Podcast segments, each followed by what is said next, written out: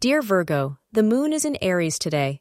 Be on the watch for the person who will forever change your life's direction for the better today, and keep an eye out for them. There is never a telling when you will come face to face with a wise person, whether in your personal or professional life.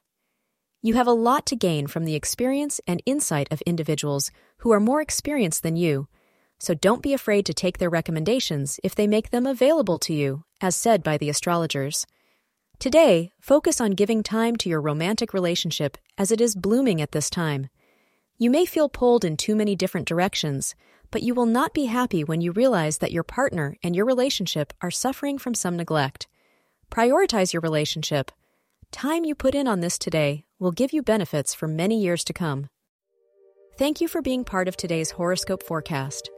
Your feedback is important for us to improve and provide better insights. If you found our show helpful, please consider rate it. Your support helps us to continue creating valuable content. Thank you for being here and see you tomorrow.